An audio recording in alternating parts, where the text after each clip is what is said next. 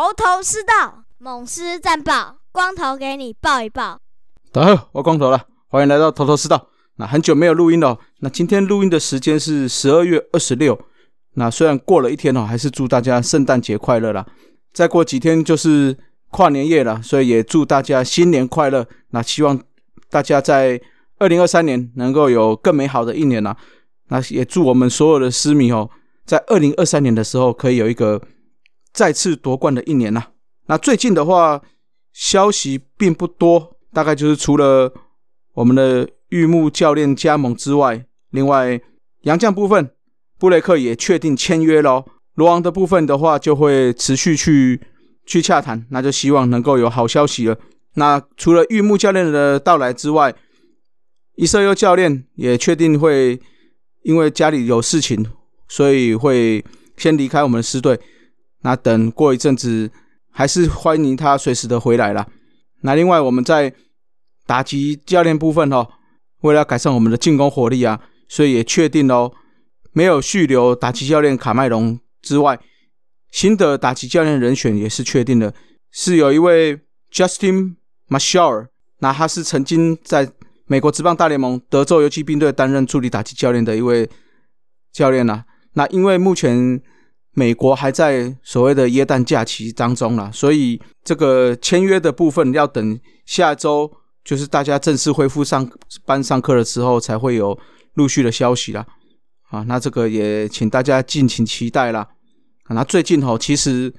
不只是我们啦，各个球队都算是新闻比较少，热度比较少，这个也是我觉得中职要改善的部分啦。虽然说确实是在休赛季期间，那都会有一些去各地国小啊教学的一些新闻，或者是这种教练啊来来去去的新闻，或者是说球员来来去新闻，但仅限于此齁。我是觉得各球团在一些譬如说像现在秋训期间，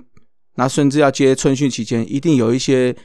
新人他在训练上有什么不错的表现，不错的发展或未来的规划，我觉得可以陆续的试着在新闻媒体上面可以透露出来，那给我们所有可能关心各支球队的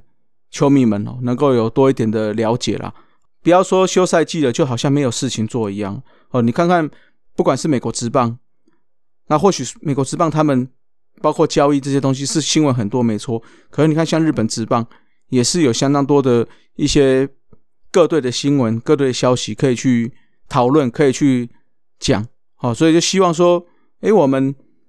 各球团能够在休赛季期间虽然我知道工作人员很辛苦，可是有一些报道也是可以持续去做，那让我们这些球迷能够多一点了解我们所支持的球队。你想想看嘛，如果今天这个球迷是在这一季才喜欢上统一的，那好不容易热度起来了，到了季末之后突然一点点消息都没有，这个时候也会让球迷会觉得说好像是不是那个热情就会冷却掉了啦。因为总不是每年都有国际赛，像 WBC 这种可以讨论嘛，或者说像富邦的一些释出这么所谓季后宇宙帮的这种新闻再出来所以我是觉得在各队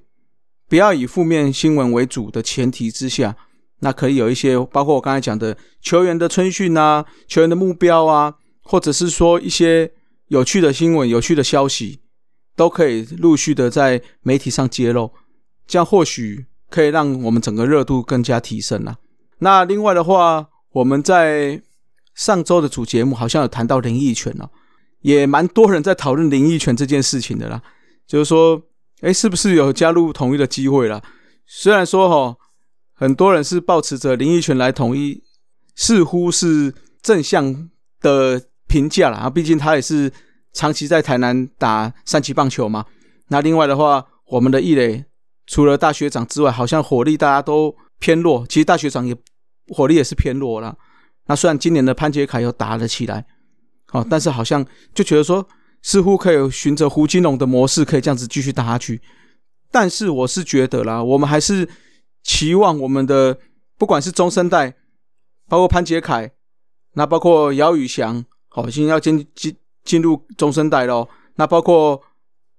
姚以翔因为他不算中生代啊，姚以翔还是偏年轻嘛。好，那包括何恒佑，就是希望可以在这段时间可以真的可以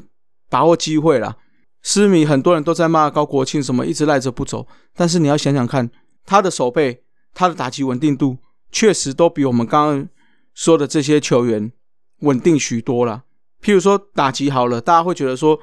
诶，潘杰凯虽然打击是比高国庆好，但是往往内野高飞球或者是内野手传的玩慢斗球，各位狮迷你们放心吗？那姚以翔也是一样嘛，